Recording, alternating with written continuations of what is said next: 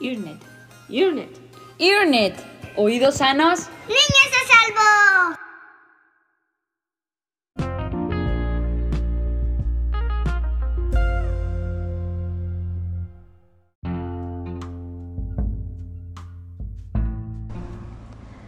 Buenos días, tardes o noches. Yo soy Nancy Monserrat López Santiago, integrante de IRNET, una página creada por estudiantes de medicina con el fin de dar a conocer a la sociedad acerca de la enfermedad de la otitis media aguda. Esta ocupa como quinta razón de enfermedad dentro del estado de Chiapas. La otitis media aguda se define como una infección bacteriana o viral del oído medio que en general acompaña a una infección de las vías respiratorias superiores. Los síntomas consisten en notalgia, dolor de oído, otorrea, secreciones o a menudo con síntomas sistémicos, que es la fiebre, náuseas, vómitos y diarrea. La población en riesgo de contraer esta enfermedad va a ser sobre todo los niños muy pequeños, aproximadamente entre 3 y 5 años de edad por lo que tener una edad temprana no son realmente conscientes de las acciones que hacen que puedan afectar su salud. Por lo tanto, es muy importante instruir a los padres o tutores de estos niños cuáles son las acciones que pueden tomar para prevenir que sus hijos sufran la otitis media aguda. Antes de hablar acerca de los puntos que pueden ayudar a la prevención de esta infección, debemos de definir qué es exactamente la prevención. Según la Organización Mundial de la Salud, la prevención se define como las medidas destinadas no solamente a prevenir la aparición de la enfermedad, tales como la reducción de factores de riesgo, sino también a detener su avance y atenuar sus consecuencias una vez establecida.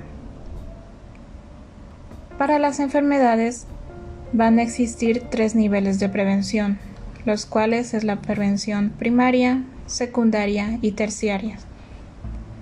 Estas se dan tomando en cuenta la historia natural de la enfermedad, la cual va a tener tres componentes. Esta va a englobar el agente, que puede ser el virus causante de la enfermedad, el huésped, que pueden ser las personas que sufren la enfermedad, y el medio, es donde se va a dar la interacción de estos dos factores para que pueda existir la enfermedad. Dicho esto, podemos proseguir a señalar cuáles van a ser los puntos más importantes que conformen la prevención primaria, que se centra principalmente en evitar que ocurra la enfermedad. Como primer punto tenemos que vamos a supervisar que se realicen en forma adecuada los filtros de niños enfermos que asisten a guarderías y estandarizar las revisiones médicas periódicas del oído medio. Las guarderías va a ser un lugar perfecto para que se propicien las enfermedades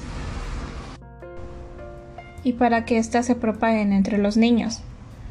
Y al estandarizar las revisiones médicas periódicas, no solo prevenimos la aparición de esta enfermedad, sino que muchas otras y también podemos ver si existe alguna enfermedad congénita en el oído, ya sea medio, interno o externo.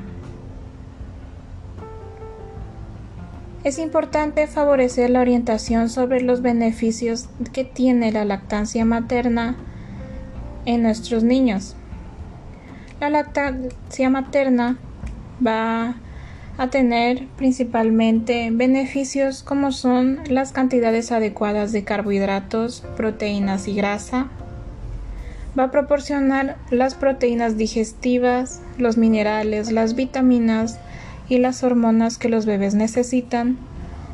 De igual forma, y más importante, va a tener los anticuerpos, que ayudan a evitar a que los bebés se enfermen.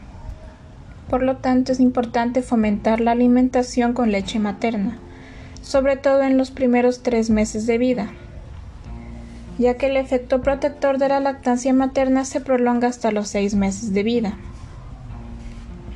Es importante también evitar el uso de chupones en menores de 10 meses evitar la alimentación con biberón o en su defecto hacerlo de forma correcta.